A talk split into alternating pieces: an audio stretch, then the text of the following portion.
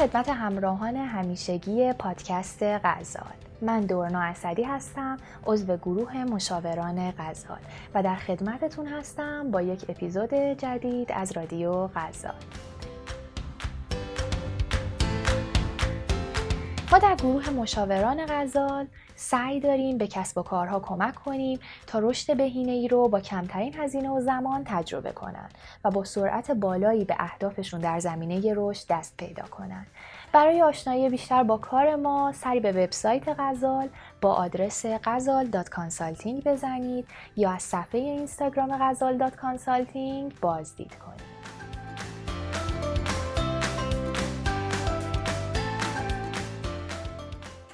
خب بریم سراغ موضوعی که قراره در این اپیزود مورد بررسی قرار بدیم. اینکه چطور مدل کسب و کار خودمون رو اسکیل پذیر کنیم.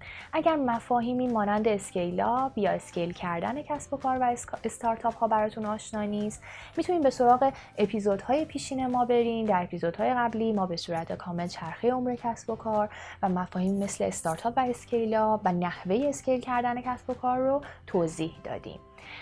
اما در این اپیزود بریم به سراغ بحث مدل کسب و کار و اهمیت scale پذیر بودنش.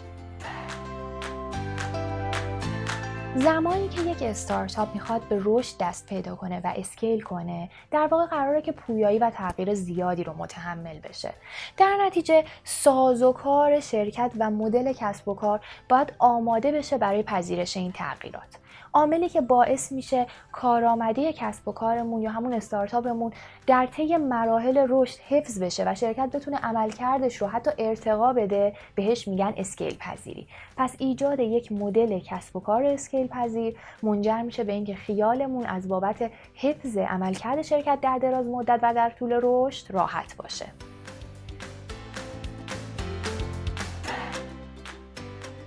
خب این یه مقدمه بود از ضرورت و اهمیتی که scale پذیری مدل کسب و کار برای ما داره. اما یک مدل scale پذیر چه مشخصه هایی داره اصولا؟ اولا اینکه در این حالت کسب و کار پتانسیل این رو داره که سودش رو به صورت تصاعدی افزایش بده.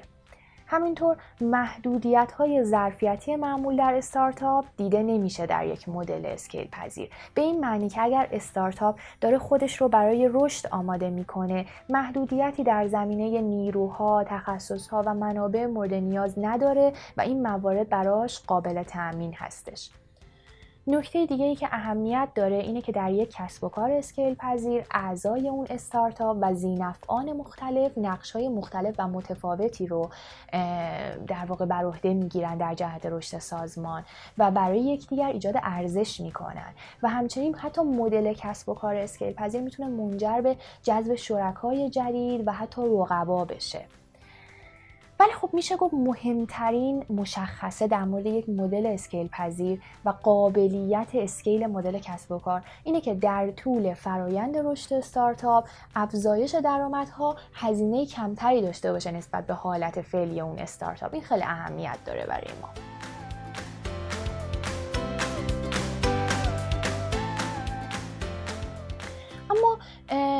آشنا شدیم با مشخصه های کلی یک مدل کسب و کار اسکیل پذیر بیاین نکات ایجاد این مدل رو با هم بررسی کنیم. چطور میشه چه این مدلی رو ایجاد کرد؟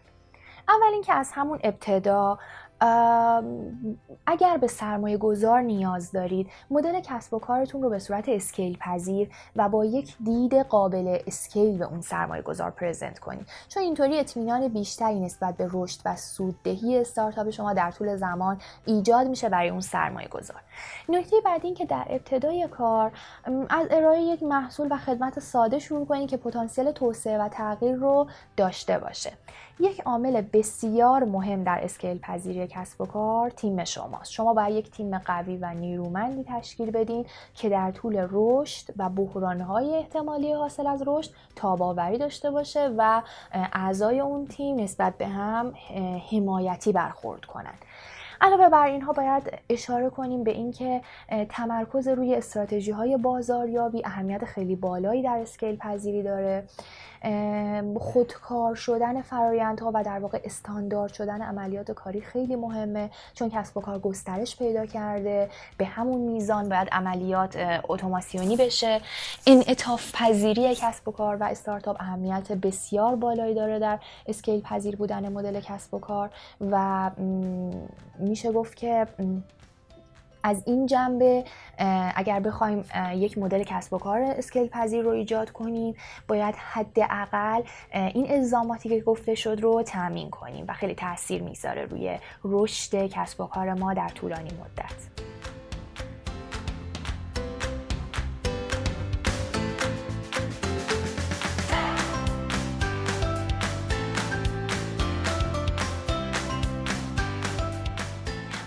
فرض می‌کنیم که ما یک استارتاپ داریم. می‌خوایم بدونیم که این مدل کسب و کار ما این مدل استارتاپ موجود ما چقدر اسکیل پذیر هست.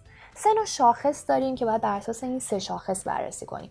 اول اینکه از نظر اندازه باید امکان اضافه کردن و حذف کردن معلفه های مدل کسب و کار وجود داشته باشه.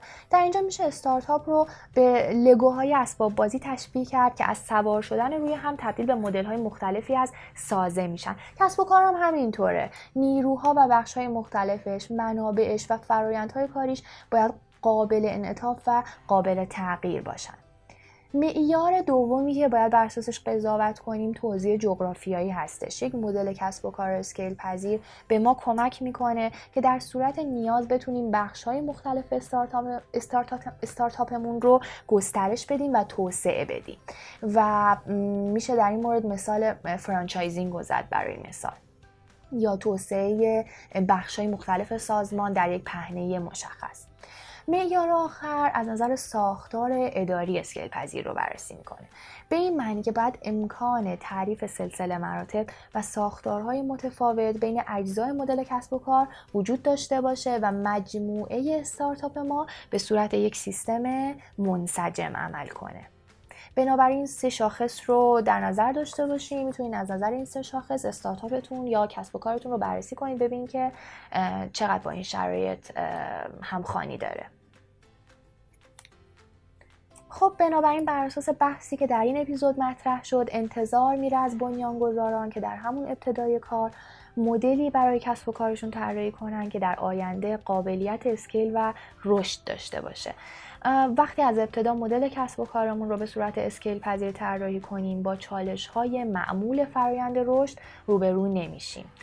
نکات مطرح شده در این اپیزود مقدمه هست که شما رو با قابلیت scale کردن استارتاپ آشنا می‌کنه و اهمیتش رو به شما نشون میده. برای مطالعه بیشتر به وبسایت ما غزال Consulting و صفحه اینستاگرام ما به همین آدرس سری بزنید. ممنونم از توجهتون. با غزال همراه باشید. day.